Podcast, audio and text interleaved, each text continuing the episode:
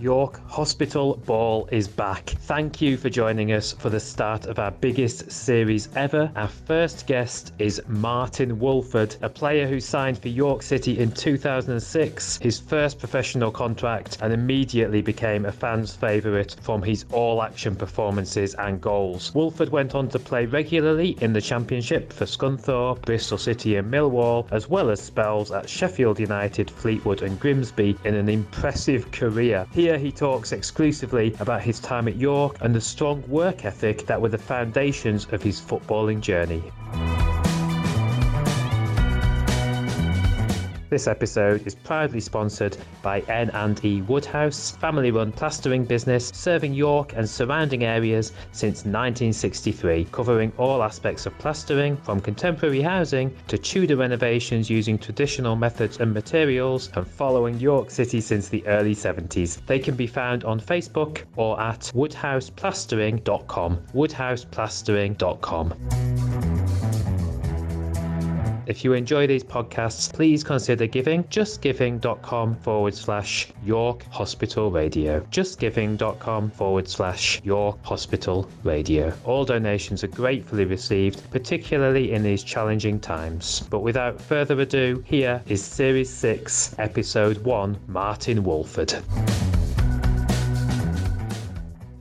Martyn, thank you so much for joining us. I know you've done a few podcasts before, but maybe surprising to some York City fans that you've done more podcasts about property than you have football. Is that a sort of nod to what you're doing now and post sort of your full time football career? Yeah, there's a little bit of getting out of my comfort zone there as well. Like the reason that all came about was totally scared of public speaking. So, like one of the, the things within the property circles where I got the opportunity to, to speak on, on there. So, sort of a little bit of getting out of my comfort zone, and then a few podcasts have come off the back of that. So, yeah, but I have, to be honest, like during lockdown, I think it seems to be a popular thing. More and more people are reaching out to me, both on the property side and the football. So I don't mind chatting about either. So, so which one's more nerve wracking, playing at maybe Wembley Stadium in front of sixty thousand, or uh, public speaking? What, what, would you say now? Public speaking by far. And there's only about like the ones that I did before, obviously before lockdown. So the stuff that there's only 50, 60 people in the room, but it's yeah, that just terrified me whereas football is just something I've done from, from being a kid. So that, that kind of comes naturally, and, and the crowds are just there and part of it.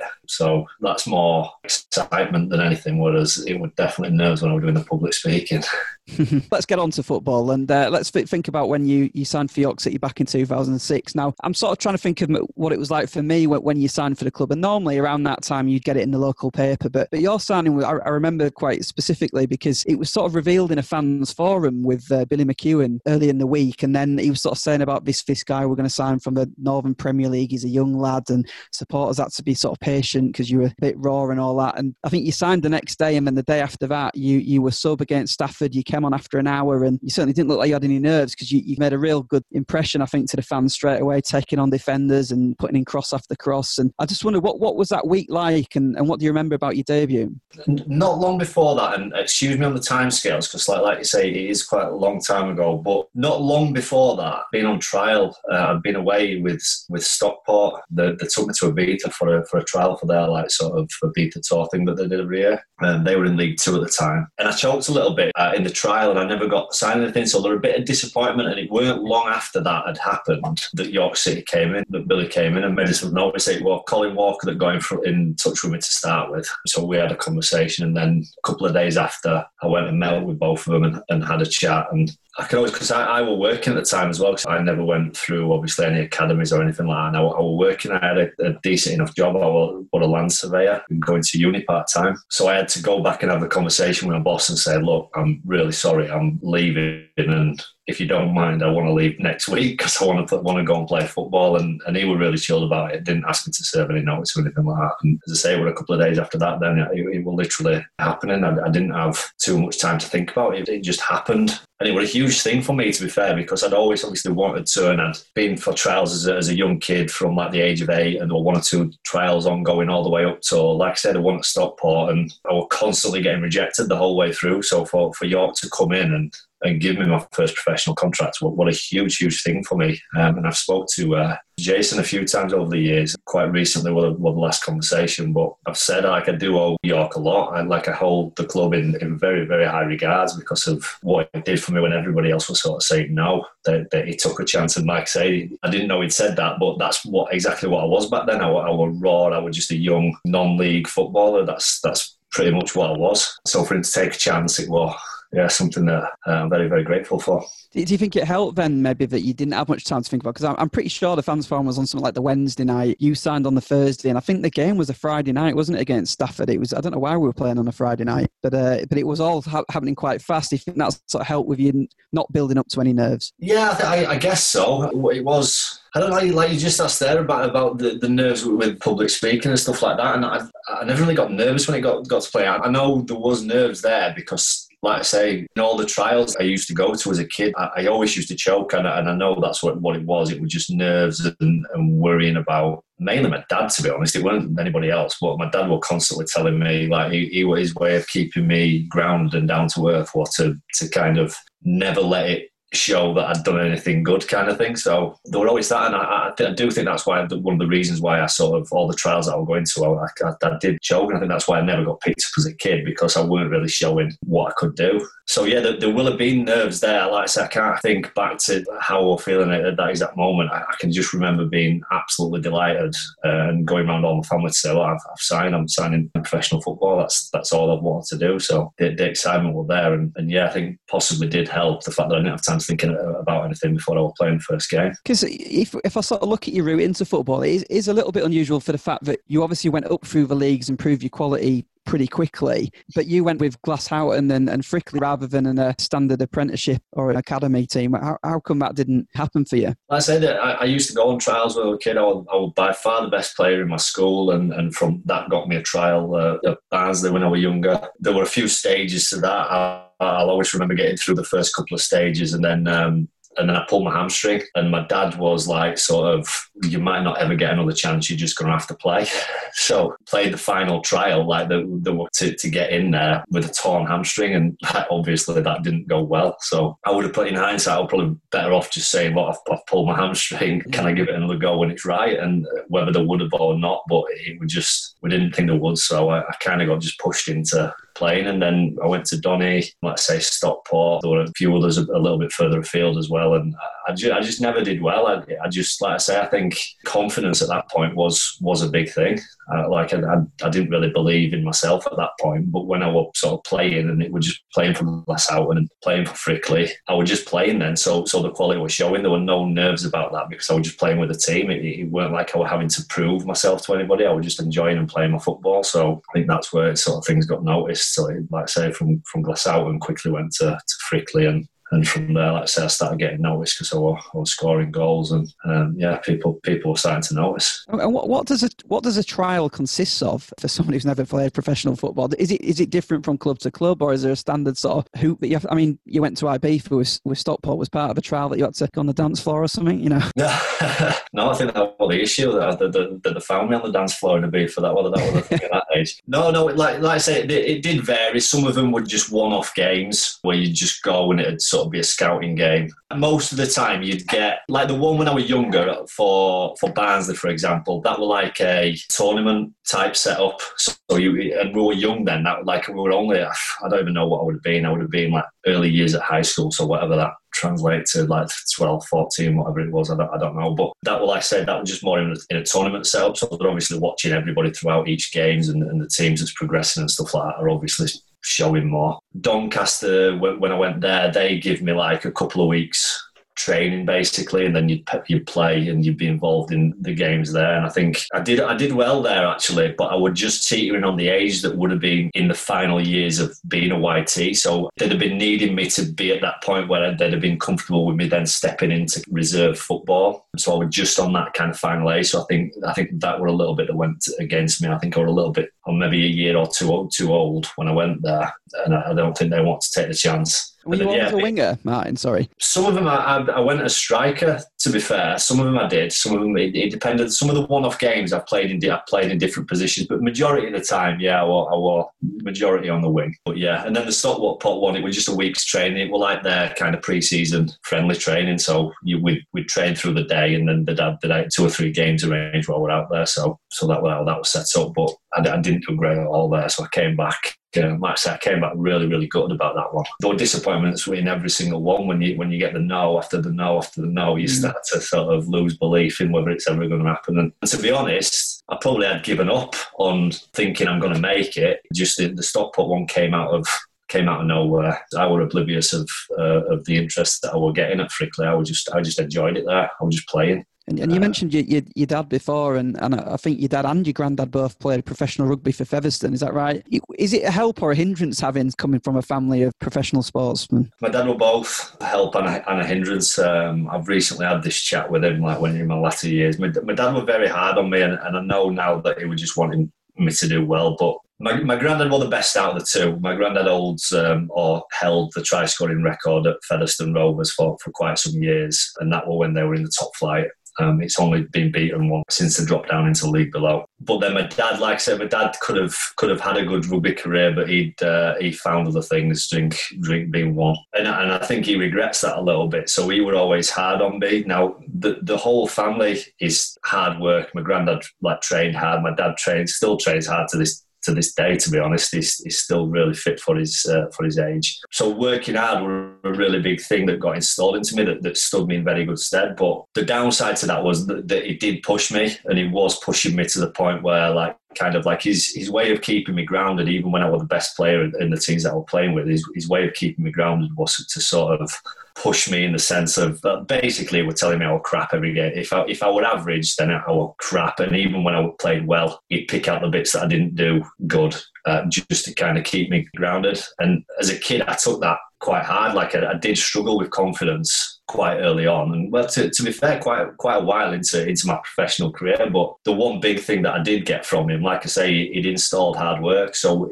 when I got to York City, I mean, even before then, like even at sort of Glasshoughton and, and Frickley, like I by that point, I enjoyed training. I would go into the gym and I would going out running in, in my own time and and some of the lads uh, when I signed for York actually I can remember having the, the conversation because I used to go sprint training on my on my days off of when I was there because the, the thing was with that as well when I first signed because I'd come from a good job and I'd, I would at uni if I'd just dropped out of uni where I was then I would have just left with no qualifications and I had like a year left to get in before I got my, the first qualification before I got to the HND level. So I actually asked Billy at the time, um, look, I really want to sign, but can you just let me do continue? I like it's a day off every Thursday. Are you all right? And they were fine with that, to be fair. So I was missing a day there. So I was always trying to make it up on my days off and in the evenings. I would be out there and I was, I working hard. And even at training, I can always remember both Colin and Billy kicking me off the training ground sometimes because I'd still be out there playing two touch with, with one of the lads and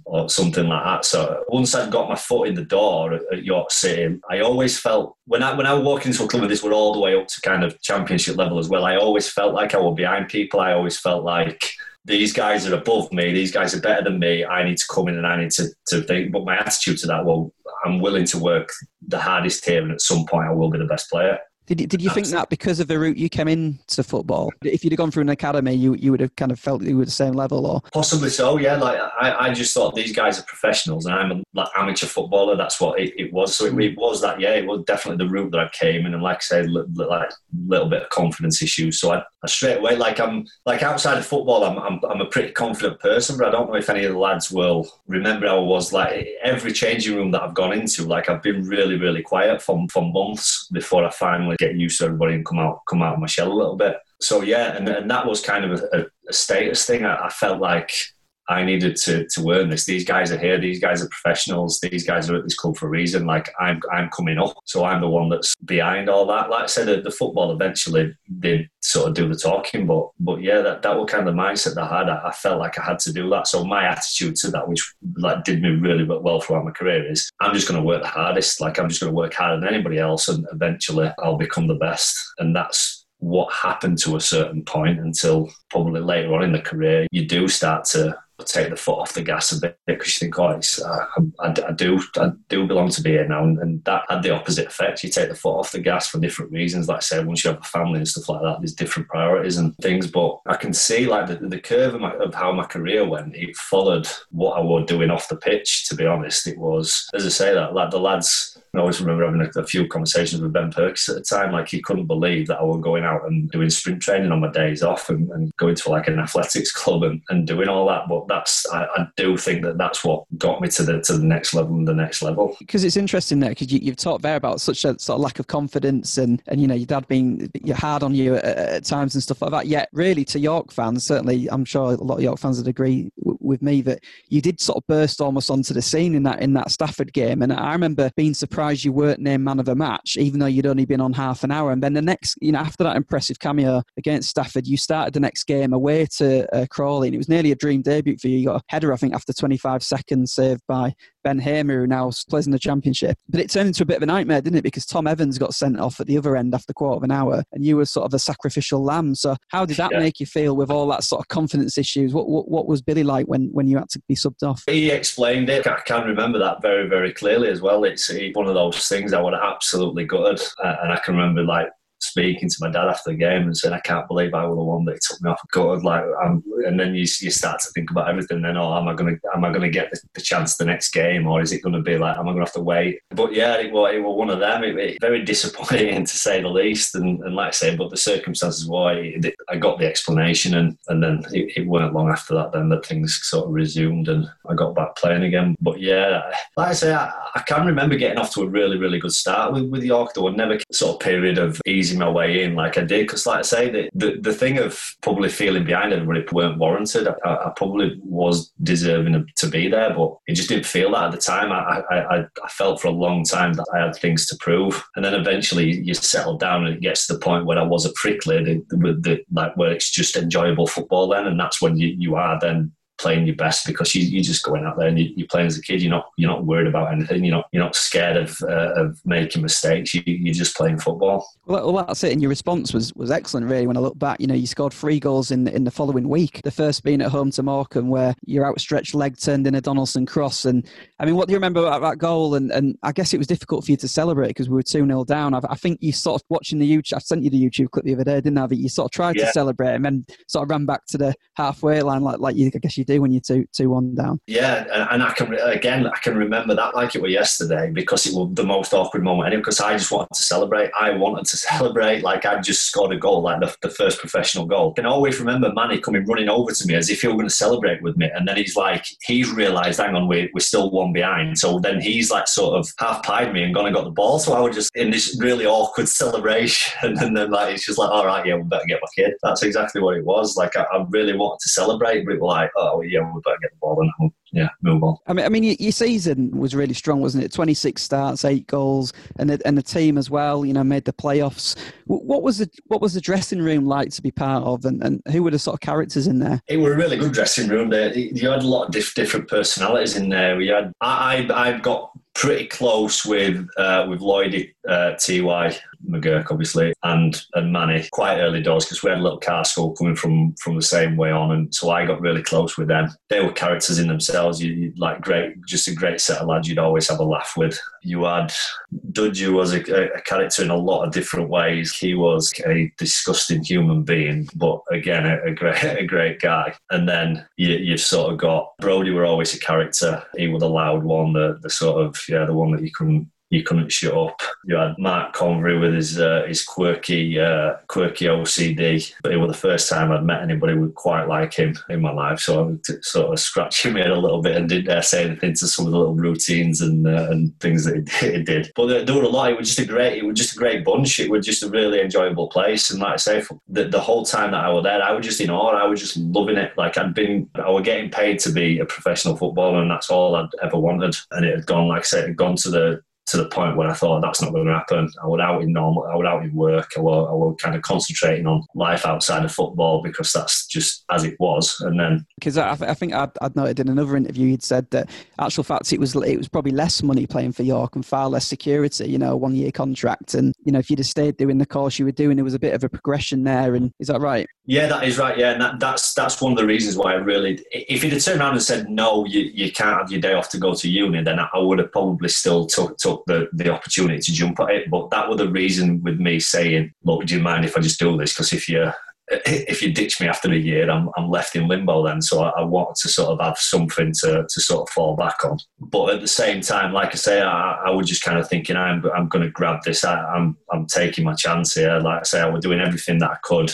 outside of football and kind of local to me, luckily, because my, like my dad is well known, like sort of on the rugby side. There's a local um, rugby club near me that gave gave me access to their facilities, so I'd, I'd be in there with a ball all the time, quite regular, like on evenings and stuff after training. And some of the days I'd be absolutely knackered, but I'd just be in there. It's weird when I look back because now if I if I play and train now at my age, I hurt. Mm. And I used to think about the stuff I used to like I say I used to get up on my days off and I'd be going sprint training or and or I'd get home from training. Like if, if, if the coaching staff had kicked me off, if I wanted to do a little bit extra after training, and, and the guys were like, "No, you know, no one's doing anything extra training. We need you to save your legs." I'd go home and and then I'd, I'd, go and get a ball out anyway. And mm. I think that's the kind of attitude that anybody at, at this level and, and, lower needs to have because, because you look at full time football and what you're doing as opposed to part time football, training, training an hour, an hour and a half, two nights a week, and then playing on a weekend as opposed to training four of the five work days, sometimes double sessions, and then the games on a weekend are, are at higher intensity. Like that, the gap's just only going to get bigger. So you need to be willing, as a, as a young lad, if you if you're wanting to kind of make it up the, the same way I do, you need to be willing to do that things because you're not going to get there without it. Because the players that's already above you are already doing more. What was it like playing with with Clayton Donaldson? You, you seem to have a really good understanding, and, and Clayton certainly said when we interviewed him that you were almost like the missing link for the team, and he, he held you in such high regard. It was always a pleasure to play with, with, with Clayton. Like say, you could you could shank a bad ball into the corner and make it look like a good one. His pace would you would just frightening. I think pretty quickly at, at York, which hasn't happened at some of the other clubs, is it was easy to know what style of play we were playing. Simple but but effective. Sometimes things get overcomplicated, and when players are sort of not clear on what's needed of them as a whole in a team, then you can kind of get players just doing their own thing because they've learned different things from different managers. So you, you can you can find yourself on a different wavelength, like a striker running the corner, and I'm thinking he's just around the corner. Whatever whatever the situation is, I, I think at York we, we all kind of found ourselves sort of linking up really well quite quite quickly. It, it was really easy to come into that, and Clayton like again like speak really highly of him in, in, in return. To be honest because, like I say, he'd, uh, he'd, make a bad ball into a good one, no matter what it was. But then he, would also return the favour if, like, with the assists as well. He, he will would still get to the byline himself. And like I said, that first um, goal that I scored, it was Clayton that, that sent it across, and and that's what it was. And I knew sort of if it were, if it were breaking down the other side, whether it was Clayton or one of the lads, then getting the back post because I've half a chance of getting on the end of something. So so yeah, it, it was just easy all round. Like I say, it, it, really good football to be honest. Uh, from from looking back, I look back and I think, was I just raw, just running about like a headless chicken? And, and I possibly was, to be honest, because I think that's sometimes what you need at non-league. I, I struggled a little bit on the way back down because I'd got used to a certain style of play. I'd become a different thing. I became, became more of a footballing midfielder rather than a, just a, a, head down winger. That's all right at the higher levels when you've got all the rest of the team on the same wavelength, knowing how to help you out and, and get you out of trouble. You get a little bit more respect from, from the opposition. You're playing on better pitches. It becomes an easier game to play. And I've mm. found that that's been the difficult thing coming back down the leagues is just being getting used to again. Maybe maybe I just need to be that that sort of just just run about and things will drop. And so I tried to get that back into my game a little bit. But yeah, I, I honestly think that could be what it was at York. I think I think the rawness would have a big advantage for me, to be honest. And what, what was it like playing for Billy? Because, you know, Billy was a bit of a Marmite type manager, I think, for, for players probably and supporters. You know, he, he was very much sort of unique in, in, in, his own sort of style, wasn't he? What, what was he like for you and, and how did he develop your career? I liked him again. Like some, someone like that they've given me a chance. Do you know what I mean? So I always never liked it, and I, and I found it all the way through. Like managers will sign players and then that player will turn against him once things things aren't going right. They'll, they'll start to moan about him and things. And and, and I, I just don't think that's right because it's not always down to down to the manager. Like I said, things towards the end weren't going great when when Billy had to had to part. But but I still do see that the positives of what we did. We had a couple of good seasons there. Like I said, the first year I was there, we made the playoffs and, and things like that. And, and maybe that then sets the bar of where you need to be. And when you fall short, that sometimes people are wanting blood. But like I liked Billy, I, I really like honestly liked him. He, he, he had a weirdness about him that gave us a little bit of, uh, of banter between the lads uh, with some of the stuff, some of the phrases, and some of the stuff that he came out with. But that's always a good thing for me. I think if the if the lads, as long as it's not kind of a nasty bit of banter, that, uh, then I think that's good and it's healthy within a club. But I liked him, and I liked a lot of, of stuff that he he did. Again, I look back and I was, I was young. I, am kind of trying to have a, an opinion now looking back. Um, I, I, don't know. I think at the time I, I, might have just been on cloud nine and, and just nothing would have phased me at that point anyway. And maybe that's still the lens that I, that I see York City through because, like I say, I do owe everything really to, to York City. So you, are going to be hard pushed to find me saying anything negative about any of my time at York. So I just, like I say, I, I loved every minute of it. I wanted to finish my career back at York, and for, for one reason or another, it hasn't happened. And it, it, it's highly unlikely it's going to happen, but I would have loved to have finished back there where I started. That was one of my questions questions later on. You mentioned about the, about the playoffs there against Morecambe, and, and I, I, look back at some of the interviews around that time, and I found one where you were really really critical of your own performance. You were sort of saying, "I'm I'm fuming with how I've played and stuff." I, I couldn't really remember you you playing particularly bad or standing out like that. Was it just a, a, personal sort of maybe you were hurt because you know obviously the carrot of Wembley being there and promotion, and it'd been such a, a rise, hadn't it, from Frickley to come in and have that season like you did personally and, and with the team. Do you do you remember saying that in an I think it was with Evening Press.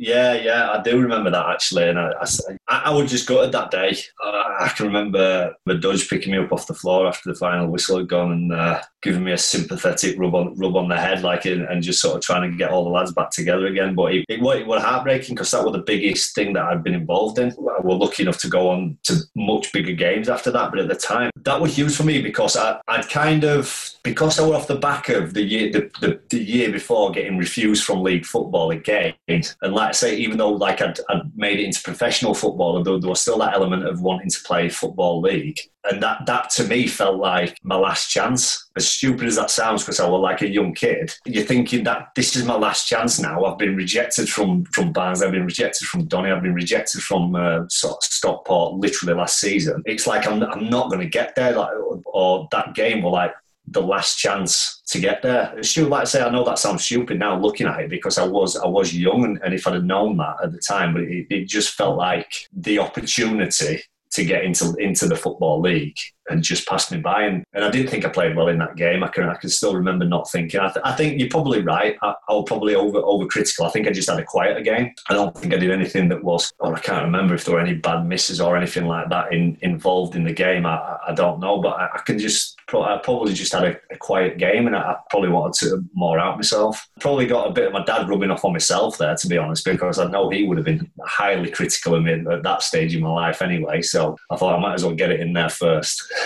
well, well, he can't have been too critical of 2007-8 season because you were flying, weren't you? 45 starts, 14 goals, another two in the FA Trophy. You had England C caps as well. I mean, for someone who isn't a striker, I mean, those are really impressive stats, aren't they? But was it just that season for the team that Billy lost his job, didn't he? But but losing Clayton, going on a free to Hibs, and they didn't have the money to reinvest in the side. Was that what, why it didn't work out for us that, that second season with, with York? And were you frustrated because you were playing so well and, and, and the team were doing quite poor? I don't know if I was frustrated with, with me doing well and the, the team doing poor. I, I, think I think the first bit of what you said there, I think Clayton were, were obviously a big miss. Someone like him is it, it's not easy to just get a, a, another striker to come in and, and fill those boots. I, I think he, he was a miss without being too negative on, on the lads that came in in. But uh, yeah, it, it was disappointing to, to, generally speaking, like as a team, do do poor. I can remember getting more of a free role in that season, and as much as I'd start on one wing, I, I was pretty much allowed to go where I wanted. So I think that helped with, with me personally getting on the on the score sheet. But yeah, it, it was it was disappointing.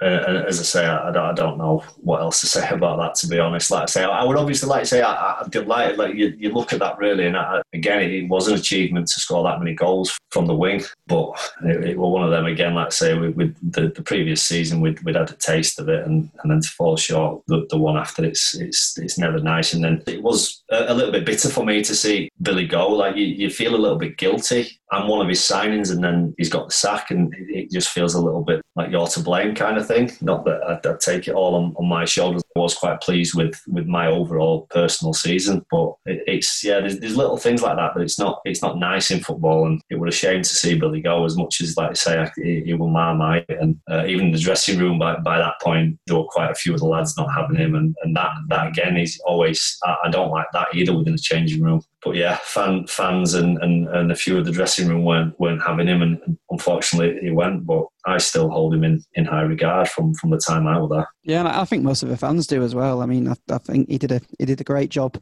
in, in context of everything sort of before and after him. With, with those goals, getting so many goals like you did, particularly in a struggling side and in the non-league. I mean, you had clubs after you, didn't you? Were you ever cl- close to leaving York earlier than you did, like in the January or anything like that? The only club that I got I got made aware of that were interested was Cheltenham and I went down to Cheltenham and I was basically ready to sign.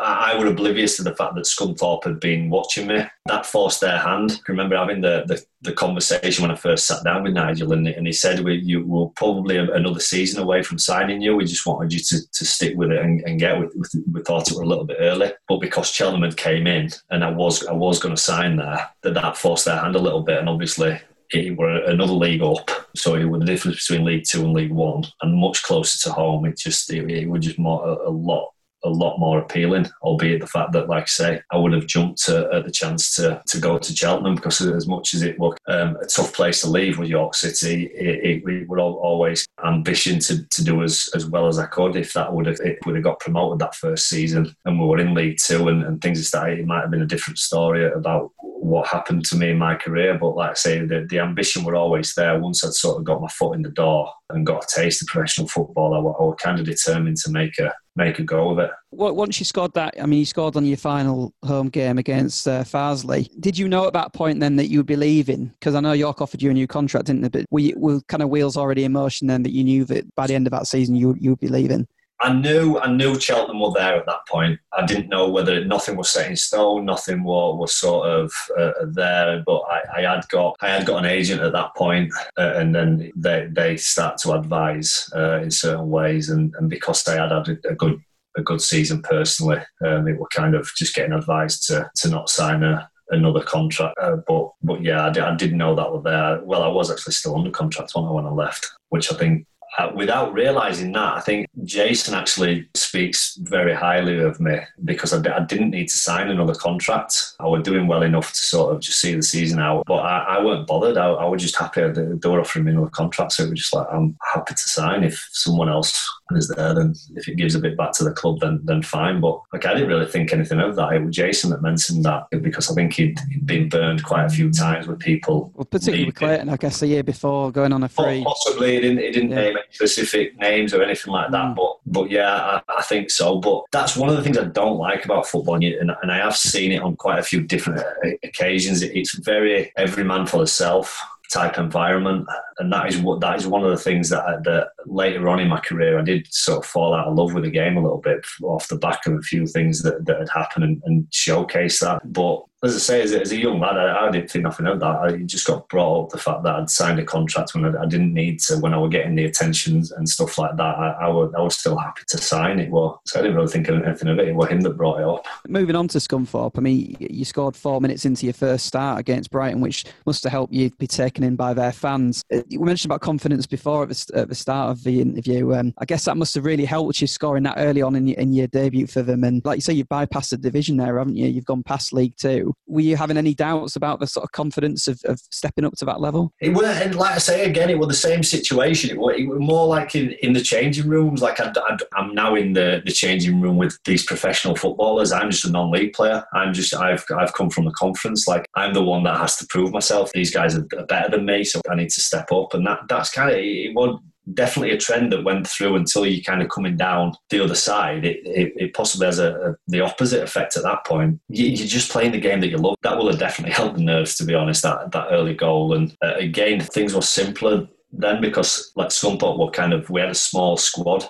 So you you were always in and around it, even even early doors. You were kind of straight there even though the like I say the manager Nigel had said to me that it was probably a year early and he didn't think that already yet. He'd said that to me. But despite that, you're automatically in and around the squad. You're a new signing and the squad's not huge. So it, it's like you've always got that chance. And like I say, scoring early on is, is always a good thing because it, it puts it in the fans' mind that you should be playing, and the fans have a lot of influence in what happens in a, in a football club. So when that's a, it, it's like if if you're not starting games after scoring goals, it's like people want to know why. So you've got to explain that away. Whereas if if someone's not scoring goals, it's pretty easy to to explain that he's oh he's not quite ready yet, or we just need to give him some time. But like I say, when when you do get off to that start where where you get your name on the on the score sheet, I think it goes further than playing really well and not getting on the score sheet. The, the name on the score sheet kind of forces forces their hand a little bit more than that does. I, I think I noted down that, that you played some like 52 games, you scored seven goals that season, but your most memorable game and goal has to be the playoff final against Millwall, which was was really like Roy of the Rovers stuff looking at it. I mean, uh, you set up the first goal,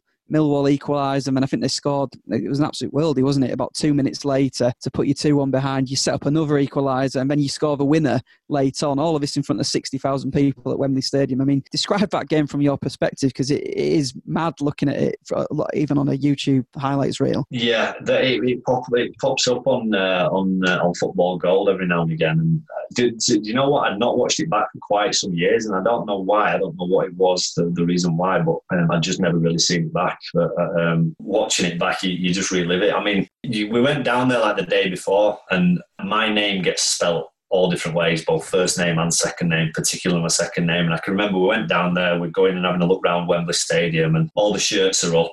So we're having pictures and I'm sat there in front of my shirt, and the pictures are getting taken away. And, and one of the lads said, is that how to spell your surname? And I've looked round and it was W O O L D F O R D. So they just stuck a random D in the middle of my name. So I was gutted then, thinking I'm going to be playing at Wembley Stadium. Luckily, they there were enough time. They, they got onto someone up at, up in Scunthorpe, got on to print one off, and uh, somebody had to drive down in advance specifically with my shirt just so it was spelt right on the day. But yeah, like everything about that day, I was just running off pure adrenaline. It was the hottest day in the world. It was the most sort of taxing game energy wise, but it was just one of them where you just didn't feel like you were running out of energy. Like I said, there's 60,000 people there. Granted, nearly like 45 of them were Millwall fans, I think.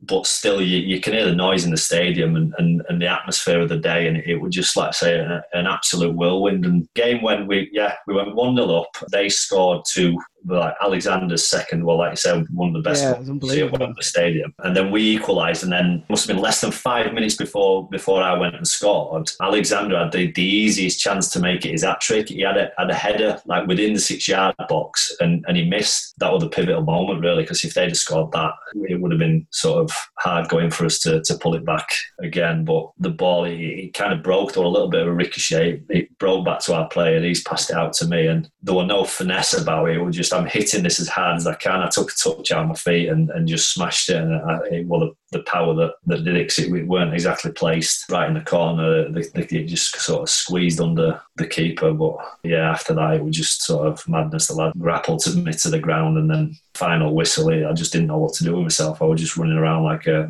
like a madman straight over to our fans. Like, and then the whole night from from there is a, a blur. And it was yeah, huge for huge for me. I, I kind of in the interview after the game because that's part of what's on the on the, the TV thing. I can, I can just remember saying I was, I was a non-league player less uh, a year ago, and for me now to be a championship footballer, it's a, it's a dream come true, and that's that's exactly what it was. Like I say, though, those couple of years to, to go from where I was thinking not going to be a footballer. I'm, I'm working on a building site, albeit having a decent job. I'm with this is this is it. This is why I, football's not going to happen. And then to, within a, a few years to playing in the championship. It was it was something special for me that day. I'll I'll never forget at all. Managing to pick up a couple of assists, the winning goal, and, and the man of the match as well. It was yeah something that I'll that'll stick with me. I've got the shirt on the wall behind me. Funny when you say that it was a baking hot day and it was sort of energy sapping. Yet when you score, you're just literally off running pretty much the full length of the pitch before they sort of bring you to the ground. I mean, it, it is incredible when you, when you look at it. Like you say, I mean, you've, you've gone from the Northern Premier League to the Championship in, in some like three seasons. I mean, other than Jamie Vardy, I can't really think of many more that have had that progression so fast. You must have looked back that summer, or maybe you didn't because you were still quite young, but sort of think it's incredible. A few years ago, you, you were trying to sell yourself on these trials and getting knocked back. Yet now, I'm sure there would be loads of clubs that would have been after you at that, at that point. I mean, it, it's a, such a turnaround. It's weird how football works like that. Exactly that, and I think it was just down to just the, the stuff that I was doing off the pitch. Like I say, I, I mean, there's things now. I've obviously got got kids myself now, albeit a, a couple of girls, but obviously I want them to do well in, in whatever they're doing. And the things that I will take out of what got instilled me will be the hard work and, and graft and knowing that if you do put the time and effort in, you, you'll be able to achieve things. The, the things that we'll do, be doing different will be will be sort of trying to teach the reasons for doing things. I like I got brought up in very much a do this, do that environment. There were never kind of any explain explanation behind that, and, and, a lot of the stuff will kind of do as I say, not as I do. There, there, were a lot of falling outs when I kind of got to teen, latter teenage years and started going out drinking and stuff like that. My dad hated it, yet he was the one that, that was still doing it, still out out every night and every weekend. Sorry, not every night. I've painted him even worse than what he is, but uh, but he was a very social person, so it was hard for me. I got brought up in a pub on the weekends. I'd be playing pool with my mate with his glasses of coke, and we'd be playing pool and playing darts, and that that was kind of a, a very regular thing. So it was very hypocritical of him to be telling me not to not to drink. So there were a couple of years where there were a lot of rebelling about how I was being raised, but there is a lot that I owe to, to the way that I was as well in terms of that hard work. That is all it was, and I just wish there were a bit more belief. To be honest, like I say, I still didn't didn't believe. I can remember having a conversation actually on one of the Christmas do's at York, and the the conversation came about. Well, I'm not where I want to be yet. And the lads were like, the conversation went on. I got asked like, well, where do you want to be? And I said Premiership. And the lads sort of laughed it off. And I said, well, that that don't mean to say that I'm saying I'm good enough to be there uh, at this moment in time, or that I'll ever be good enough to be there. But I said it's not going to stop me trying until the, the career's been and gone. And, and I, as much as I was saying that, like, uh, and that kind of work ethic got me so far, there was still a, a limiting belief of, of how far I could actually go. And I think that's that's the only difference of getting so far and then halting to, to going all the way. Like I said, I didn't necessarily believe that I were, I were good enough to get there. When you, when you mentioned your dad earlier about sort of possibly downgraded sort of your performances, what did he say after the Scunthorpe Millwall game then when you, when you'd scored the winner and got man of the match and the two assists and everything? And did he just say you played all right? there were an actual really awkward moment over a drink like after after the game, we're all celebrating and stuff like that. And it, it was the first time that he'd sort of give any inclination of being proud, and he did actually try and try and get get the words out. in his very manly, non-emotion type of guy that he is. He did, he did sort of try and, and, mutter the words that he's proud. It was a really awkward moment to be honest, because he, he will like I say, it just didn't feel right coming from him to be honest. But he did actually tell me at that point that he, that he was proud. So that was something else that it was a, a little bit of icing on the cake for that day to be honest. You mentioned about harbouring hopes of playing in the Premier League, and I've got that written down here because the following season, another memorable game when you you scored a double against Newcastle in a 2 1 win and two good finishes, another good performance. And, and, Newcastle were a Premier League team playing in the Championship, weren't they, really? If you look back at the names that were playing that night, they all pretty much played the season before in the Premier League. I mean, I mean you must have had some clubs from that level looking at you, just, just about, or, or certainly taking notice of you for the virtue of that performance. I don't know, is, it, is the honest, honest answer to that. I don't, I've never heard anything. I'd, ne- I'd never got wind of any any Premier clubs, uh, Premiership clubs looking. I, I were always honestly oblivious to everything until it were happening. Like even even moving from Scunthorpe to, to Bristol, uh, which were again like uh, granted it was the same league, but the, the status of the club and the sort of size of the stadium and all that kind of things, it, it was kind of levels above where Scunthorpe was at that time. We were we were kind of massively overachieving for where Scunthorpe was, but even that, like it came about relatively fast. It weren't as sort of whirlwind as York, but it sort of came to the table, and within a couple of weeks, I, I, were, I were gone. Nigel Adkins had already left, so he'd, he'd already gone down to Southampton, and, and Neil Baraclough had, had, taken over. And I really liked um, Barra. he, he was great, great as a sort of as a coach when I got there under Nigel, and he was always great to work with. And taking over as a manager, like I really wanted to do well for him, and I, I was doing really well again that season. But Bristol City had come in, and th- this was kind of the first time in my career that money had come into play because it was like a big step from from where it was. The the money between York and, and Scunthorpe what a what a big step. This was something else. And it was something that the agents getting in my head a little bit saying like this this it might not be there at the end of the season. You need to push to get out. And it, it was the first time that I, felt, I felt a little bit out of my comfort zone, really, to be honest, because I was having to go into the manager and say, look, I want to leave which felt a bit wrong in in my in my book to be honest because it sounds as if like you're sort of not happy where you are. I was really happy where i was and if that hadn't come about then I would have been perfectly happy there. But like i say you're, you're, looking at bristol city you're thinking there's half a chance like that they could get promoted. Like without being sort of disrespectful to scunthorpe there would have never they were always going to be a relegation scrap in the championship. It would always going to be teetering between like sort of championship relegation and then back down and, and then you're hoping to win league one again. Like it would never going to be pushing to, to get promoted from the championship.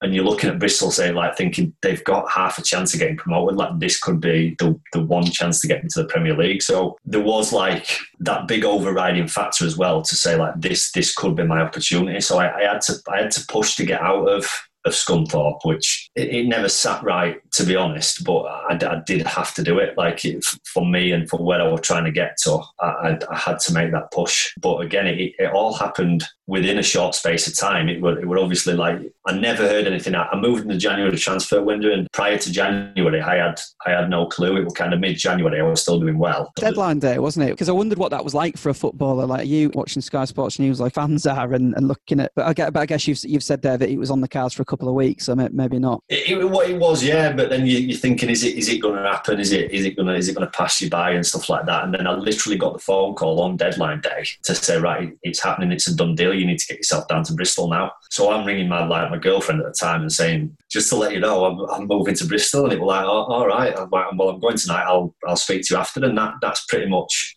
how it is. Like, she was obviously aware that that something could be happening.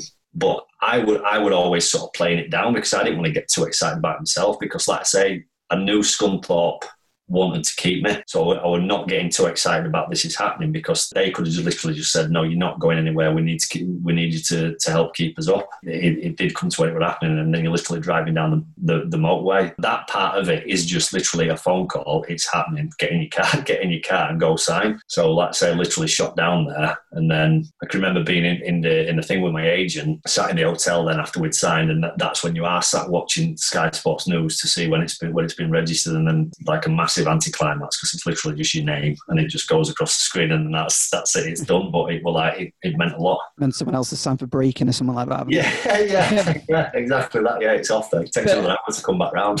But like you say, it was a big step up, wasn't it? And I think like David James was one of your teammates, wasn't he, at Bristol? And then two years later, you, you end up moving on again, another January move to, to, to Millwall. I, I, just wondered, were there fans sort of thinking, Woolford, where have I heard that name before? And then thinking back to uh, you scoring in a playoff final, did you, did you have to win over some of their supporters? I did. They, they, they still remind me of that. Well, Millwall, did a, a, an interview with a couple of weeks ago, and uh, they've had me on twice, and both times they've given me a bit of stick about that. Bristol City, like Bristol City, just touch on that first because I absolutely loved it there. The, the city, the club, everything about it. It was just at the time in the January sort of window, I weren't seeing eye to eye. We're a new manager that had come in and he, he would obviously want to bring his own players. So I'd gone from playing really, really well to then finding myself out of the team.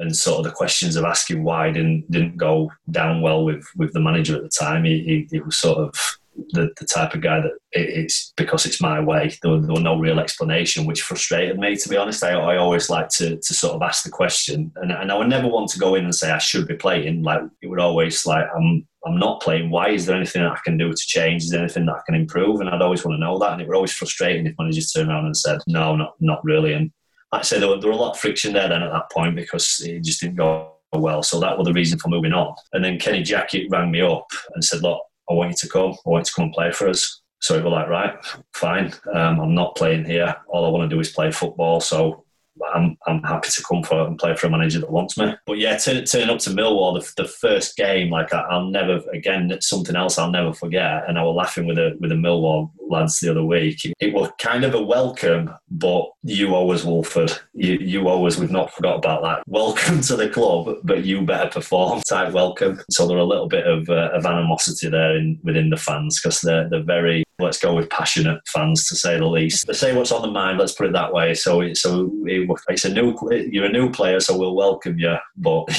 you've got some making up to do. But I think the forgiving moment there was I, I, scored a goal that kept us up in the in the first season, a header of all, all, things against Bournemouth that kept us up. So I think that was the right. You're one of us now. We're, yeah, we're, I know she scored against Leeds as well, which I think would have probably helped a little bit. Yeah, I mean, yeah, yeah. Uh, from the outside, it looks like it, it might have been a bit of a slog with the relegation battles. But I, I listened to that that Millwall podcast you were talking about, and and obviously there's a lot of love and respect for you at that club, and it seems like you really enjoyed your time there, and, and they really enjoyed you playing for them, and, and you played under Ian Holloway as well. I mean, he's a bit of a character, isn't he? What, what was he like to play for? I loved him. I got I got asked who was the, who was the best uh, best manager you've you've played under, and he, and he was my answer for a number of different reasons. He, he's like I say, him being a character. It's it's comedy around the training ground every single day. A great person to work for. He's mad as a box of frogs, but he makes it enjoyable. And, and one of the reasons that I, that I respect him because I found out while while I was there, I found out that while he were out of a job, he went out to Spain and studied why certain teams could keep the ball so well, and, and he studied why that wasn't it, and he implemented that. And when he first came in at Millwall, he changed things around very, very quickly. We were dead and buried when he took over. I think we had like eight games left, and I think we won six of them. I think, and, and like I say, it, it sort of ended with that that one against uh, Bournemouth. So it, it was like for him to do that and got us playing really good football in such a short space of time. The second season then under him, we set off really well, really, really well for like the first month. And then we had a really vital injury in, the, the, the, style of play that he liked. It was, it was key that everybody could play the role they were playing. And, and the two pivotal uh, positions for him were the fullbacks. They were very important. They were more like wingers. They, they were the, the, the style, the early style of, of, of the fullbacks becoming sort of the wingers and, and getting crosses in. And that's when I became more of a, a footballing midfielder because I, I, I, I was getting asked to drop in short and get like picking up in areas and the rotation and all that kind of stuff were, were, were brilliant. It was really enjoyable time to, to play. It was really enjoyable football to, to play in. But as I say, we, we got an injury to one of his fullbacks, Carlos Edwards, and, and from there it kind of broke down because the, the cover that we had was a, a defending fullback. It weren't like a, a type of, of winger fullback getting forward and, and it and it broke down and the whole system didn't work. And and it's not I'm not saying that it was just like one person's fault. I'm not. I'm just saying that it weren't his style of play and and from there, then Holloway like sort of did lose his way a little bit. He was scrambling to try and force and make it work, and we ended up bringing in a, a big, huge six foot seven striker, and just and just going long. And, and it, it, the, the football then did get worse and worse. But I do think without that injury, I think we would have had a really really good season, but unfortunately went the other way and, and, and ended, up, ended up getting sacked. And, and the Millwall fans don't like him now, but I really enjoyed playing under him, both for the football, what we're getting and what we're learning from him on the training ground, and then the character all rolled into one. That why I'd put him as the, the manager that probably top of my list you were an established championship player for, for a number of years. I mean, you, you, did drop down to League One, signing for Sheffield United, which, although it's a drop down in, in terms of levels, it felt to me, again, from the outside, that it, that it was a perfect move for you almost. You know, you're back up north, you're reunited with Nigel Adkins, who, who you've um, done so well for at Scunthorpe. Why, why did it not, not quite work out at Sheffield United? Yeah, that, that's sort of total flip of the coin. Like I say, there, Millwall stand me in high regard, and, and a lot of the other clubs I play for do. Sheffield United definitely don't. The, the fans don't like me at all there. I didn't get off to the flying start that I had done, like you say, when I went into Scunthorpe. The, the signing got dragged out a lot longer than what I was. I knew I was signing in the summer uh, while we were away, but it didn't happen until sort of halfway through pre-season. So I missed out on a lot of training. So when we were going into like the friendlies at the latter end of pre-season, the rest of the lads getting up towards match fitness, I would just starting out. So I, kind of I, I would off the mark by by quite a bit, to be honest. And one of the the, a few games into pre-season, one one of the kind of pre-season games is actually a, a competitive game. It's one of the cup matches, and we're playing a, a, lower league side. And, and like I say, I still weren't up to full fitness. And the, the problem is that I, like my style of play as well is I've always been a runner, like just getting myself about the pitch and, and finding myself in the right areas and anticipating stuff. The actual running side of the game is is actually huge for me. So when I'm not able to quite get to those positions, like it, it puts my game back quite a lot. And the, the thing is, the first thing that goes when you're tired is your brain. So you start making mistakes, you start doing sloppy passes uh, because like the tired tiredness is there, and your decision making and everything goes out the window because it's it's fatigue, you're tired. And in that game, like I say, I got I got I didn't play well. I was making sort of tired mistakes, and this one in like the first half, like I just weren't up to up to match fitness. And Nigel dragged me sort of straight away at, at half time. So I, I, would always then from that point scrambling because then I, I would in and out of the team. The season got started after that, and I, would sort of not made my mark yet. So I was in and out of the team, and I, I never were getting up, getting that run of games to where I were getting up to full fitness like, like I said, when, when I'd signed at York, I'd been playing week in, week out. So I was, it was straight in. It, it was that. And it was the same from York to Scunthorpe. I'd played a full season. That's obviously the first time in your career that you've ever had to come up with that. And that's a little bit later on. How, how difficult was that for you to deal with? And, and as, you as you're a wide player who plays on the wing, can you hear what crowds are shouting at you and, and stuff? Because I know I've heard you say that Sheffield United fans work the best with you. The thing is, as a kid, when I'm playing in front of like, low, like sort of lower leagues and this thing, I could hear like the one person, it'd be usually my dad you can physically hear what they're saying. When you get up to that level where there's sort of 25,000 fans in the in the stadium, it's like a collective moan and groan, and, and you get that when you give the ball away. It's like, oh, and you can hear sort of murmurs and shouts. You, you can't exactly make out what they're saying unless you sort of get close enough, but you, you get the gist of it anyway. And Sheffield United, the thing was at Sheffield United, when I signed, we were sort of, we were odds on favourites to go up. We had the biggest budget in the league. Nigel had come in as, as the new manager, and, and his track record previous to that had obviously been, been very good. And then as a team, we underperformed. Me being one of them, but but everybody we we underperformed. Like the thing was, Nigel inherited a huge squad which weren't just the previous manager's squad. It was the, the previous manager and the previous. So we, like there were kind of players there that were were already starting to be a bit poisonous. They, they were sort of all negative, and it were it were a really negative atmosphere at, at Sheffield. Were, don't get me wrong, there were some really good lads in and amongst that, but there were some bad eggs in there as well, and and that has an effect. And, and like I said, then we, we underperformed as a team, and unfortunately for Nigel, he got the blame and then so do all his signings. They get the brunt of everything. So literally, it were all us, barring Billy Sharp because he's he's a he's, he's, he's, a blade. So he was the one that got a little bit of leeway, but the rest of us were just getting sort of dogs abuse and and and I left like they they hate me, do, do the Sheffield United fans because I left like the last game of the season we're actually playing Scunthorpe and I were playing and we like I said the season were dead and buried. We'd finished tenth or whatever and I got subbed off with about like sort of half an hour to go. And all the Sheffield United fans like the whole lot of them give it this like sarcastic cheer. And I've sort of lost my head. I'd had another bad game so I was mad at myself I'm mad at everything else and I'm just kind of stuck stuck my thumbs up like a it was a sarcastic thumbs up but i got to my phone after the game and my twitter were going absolutely mad because the, the Kop end of the stadium which were the opposite side to where i was they thought i'd stuck twos up at them. So it was like oh i don't know how you can be this disrespectful i were getting dog like absolute dogs abuse on on twitter yeah, that lasted. Uh, like I, I, said to, to the manager after the game, look, do I, do I put an apology out there, like, and, and explain that it weren't because I definitely didn't stick to it. Yeah, I won't be that disrespectful, but it, there was a little bit of sarcasm in what I was doing anyway, and I, like it was a bit of pettiness from me, but it definitely weren't as disrespectful as what they thought. But he says, no, just leave it. He says they'll, they'll forget about it, like over the over the summer. Well, Nigel got sacked straight away so I've gone away then, and the, the disappointing thing for me because I have been at clubs like Bristol. I didn't get off to a flying start. To be honest, it took me a while. It was more the second season when I started doing well at Bristol. But I'd gone away that summer and said, right, like I know the reason why I got off to a bad start in the season there it was because I weren't fit enough. And yeah, there were, there were excuses to say some of it were out of my control because, like I said, the, the club dragged it out way too long. I should have just been signing and, and having a pre-season. But at the same time, I could have probably been doing more to, to make sure I was going in there and keeping fit. But it's, it's hard when you're just on your own. So because that had happened, I'd gone away that summer then and, and just thought, right, I'm coming back in the best shape of my life. And there's no chance that is happening to me again. I'm making up for that season. Like I've, I've dropped down from the championship to League One and I've, I've underperformed. Like hold my hands up, that's down to me. So I went away and I, like I came back in the best shape that I'd been in. But about two weeks before going back, the new manager took over. Chris Wilder took over, and I literally just got a text saying you're on the transfer list. I'm like, right.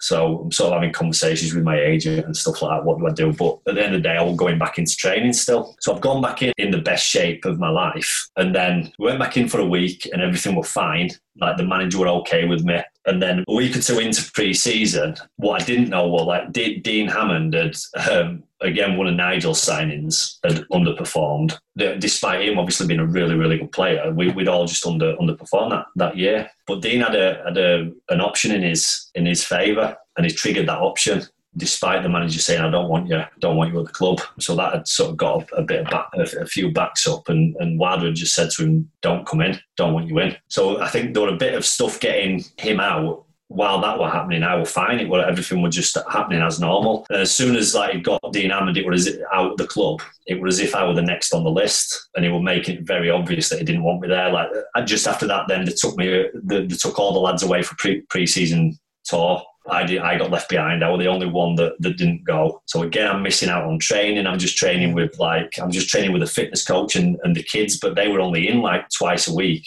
And it, again, I'm so I'm falling behind. They're playing friendlies while they're out in on preseason tour, so I'm missing out on game time and the fitness again. So all that me going away over that summer was just a complete waste of time because as soon as the lads were getting games and stuff like that, I can't compete with getting games like just out on the street mm. on my own. I didn't play any of the preseason games and it went pretty much all the way through pre-season before I eventually moved to, to Fleetwood. But again, I'd, I'd missed pre-season by that point, so again, I didn't. I went to Fleetwood and I didn't hit the ground running. The frustrating thing there was took me again. I would I was just catching up, and it would just getting to the point where I was feeling like right, I'm catching up here. This is going to be fine. And then and then I had the only big injury of my career, and I pulled my medial off the bone. So I spent most of the of the season, like well, like right in the middle of the season, and I came back with about a month left of the season. But but the lads were doing really well. They were touching on the playoffs, so I never even got a, a sniff after that. And, and from there, then it's sort of I'm well the wrong side. I'm, I'm the wrong side of thirty, coming off the back of an injury and, and, a season where I've not played many games. Your options all of a sudden are, are, very limited. And then add to the fact that at that point, my agent did the old cliche of why agent get get a reputation, filled me full of crap that no club's interested. And then when when the following pre-season came round,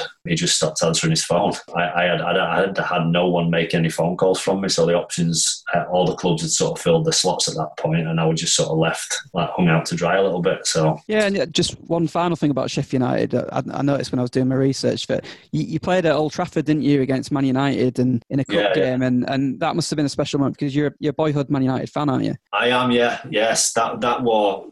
I mean, don't get me wrong. There were some really good things uh, within there. The, the, the, season that I had at Sheffield United, it, it is a great club to, to be at. The facilities, the, the training, and stuff like that, and the, and the fans to an extent when they're when they're on your side, it, it, it's great. They've got their their, their greasy chip song before the game, and regardless of, of how well you're doing before the games, it's like they, they sing that song, and, and it's yeah. There's there's a lot of good things about that, and, and that came out of that season. But yeah, that the Man United game was, definitely a highlight. I'd played against them before for Scunthorpe and managed to score actually a consolation in a five two uh, five two loss. But still, that was a proud moment. But then to be to be walking out at Old Trafford, that were up there with with Wembley. That was for me to, to be playing like i saying in front of a packed packed stadium at Old Trafford, and we held on till the 93rd minute. We held on to a draw till the 93rd minute, and then and then one of the lads gave a penalty away, and that was out of the cup. And and you've like you mentioned before, you you would sort of come come back down the leagues, and uh,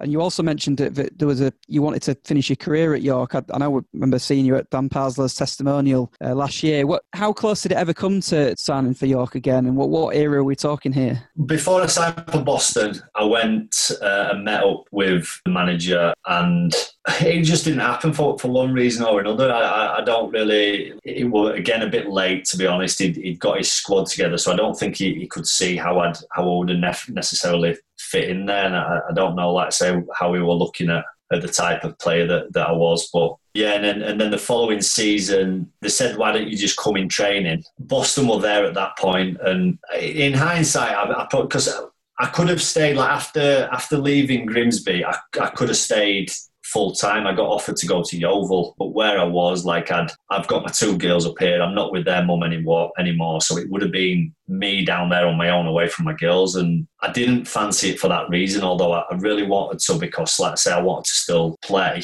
uh, at that sort of level. But that for me just just weren't the one at all. And I, and I dragged that out too long until it, it till it weren't an option anymore. But then Boston were there, and and to be honest, at that point, I'm looking at it, I'm thinking, right, is this is this a good move just to go part time, or do I keep holding out for for thing? And, and, and Boston offered me something, so it, it's sort of making up that mind. I'm, I'm looking at the property business and the and the, the side of things. I'm thinking, well, it could be the perfect transition for me into into kind of life after football. It frees up my days to, to push my business, and so that seemed like like the right thing thing to do at the time. Albeit there's a little bit of me thinking maybe I should have just gone in and trained with York and just tried to, to, to show a bit and that I've, that I've still got it and, uh, and maybe that would have and, and, trying to sort of force my way back in. To be honest, there's a little yeah. part of me that wishes I would have gone down that route and just showcased what I can still do. But um, it's one of them. I think as a winger, you get past 30 and think people start to, to see different. Wingers are generally sort of your, your younger flyers and,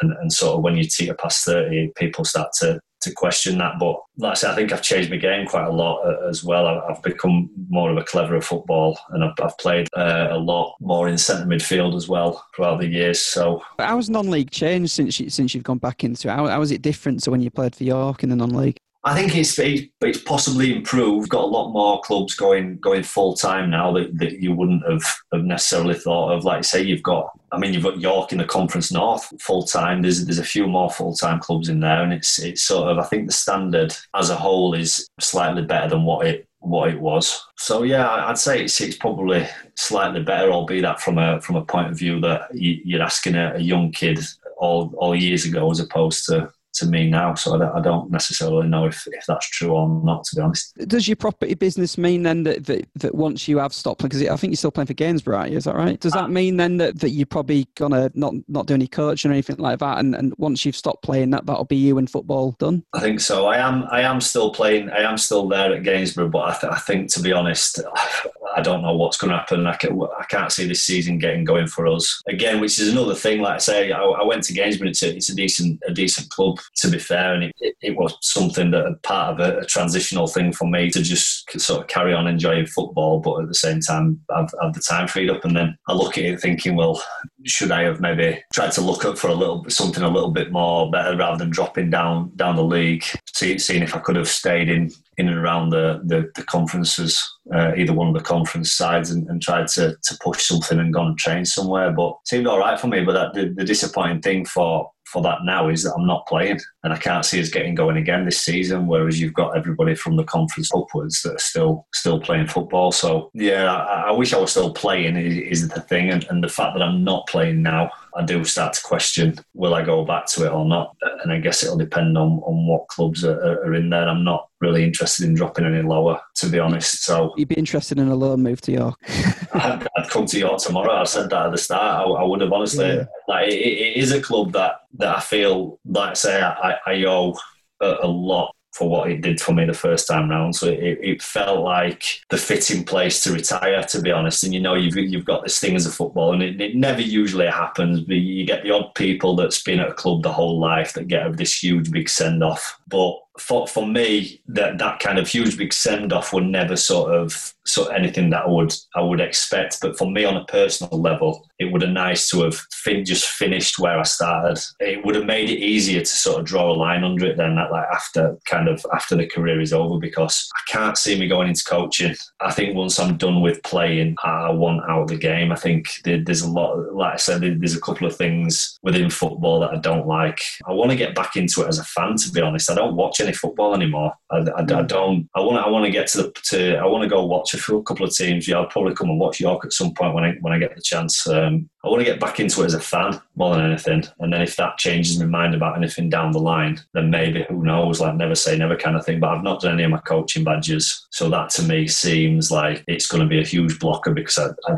I'm I'm not interested enough to be going and going through that process. And I'm, I'm not like as, as a player, I was, I, I hungry I was hungry for, for doing well, and that that passion sort of transferred to something that's external to football at this, at this moment in time. I've still got ambitions of, of things after football, and at the minute, football's not part of my, my future after playing. Which I think, like I say, I think I think it's making it harder for me to, to, to actually hang the boots up. I've gone lower down than what I said I were, I were gonna, but I, I, I just want to carry on enjoying it and, and keeping fit. But yeah, I think it would have been a lot easier to, to let go if I'd have, if I'd have finished where I started. And, and finally, just just to finish off, Mark, because you've given us so much of your time and it's fascinating insight into your career. Who, who's the best? You mentioned about the best manager being in Ian Holloway, but who, who's the best player you've ever played with and against? Against is obvious. I've been lucky enough to play against some some really really big players, and there'd be a few more probably came into contention if it had been looking at the player themselves. But in the games that I've played against players is what I'll judge it off, and it was Tevez by far. He just seemed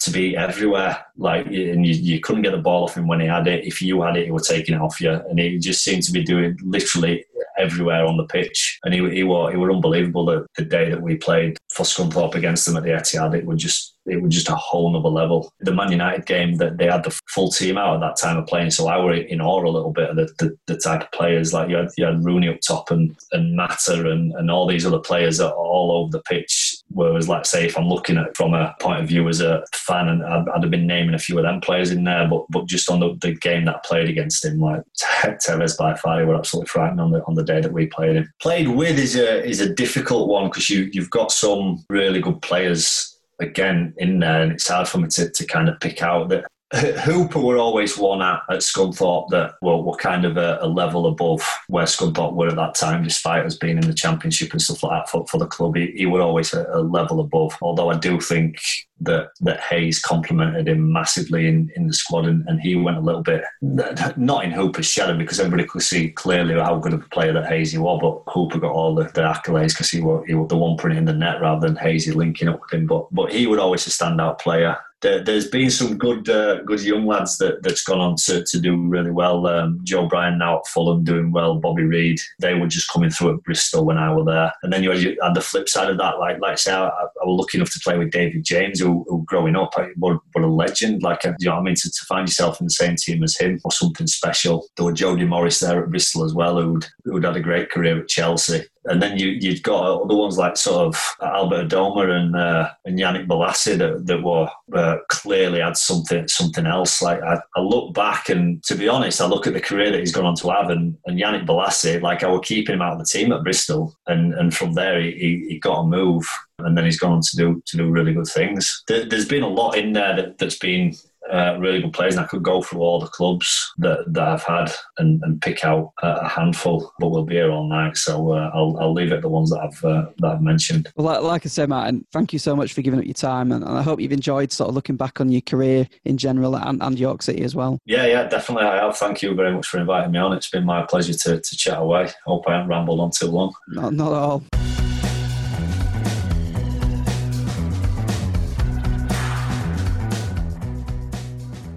What a way to kick off the new series. Thanks so much to Martyn Woolford for giving up his time. I thought that was a real fascinating insight as ever. But you know, someone who's had a journey right the way up through the leagues and real story of hard work and how far hard work and effort gets you in, in life. And of course, the, uh, the love and respect he showed for York City as well is, is, is great to listen to. Thanks also to Mark Woodhouse uh, for his company, NNE Plastering, for sponsoring the episode. You can find them on Facebook. They've also got a website, woodhouseplastering.com, local business and huge York City fan as well. Mark's company are also sponsoring the next episode next week, which is uh, Jason Walker, another really good episode and someone I'm sure York City fans will enjoy hearing from.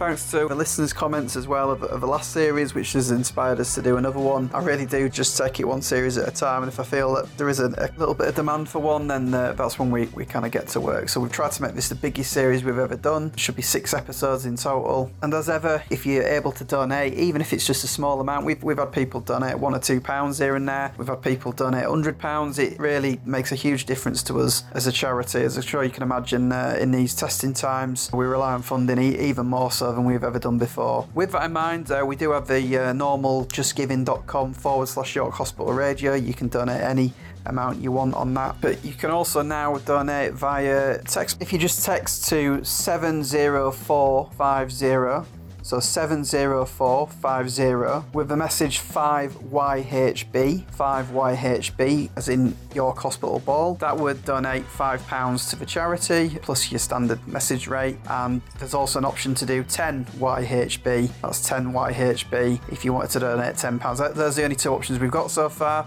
We're just sort of trialing it to see how it goes. But that, that again would help the charity massively. So if, you, if you've listened to these series and you've never donated before, please uh, do consider that. It would uh, make a huge difference to us. So until next week, thanks again for listening, and I hope you enjoyed this first episode.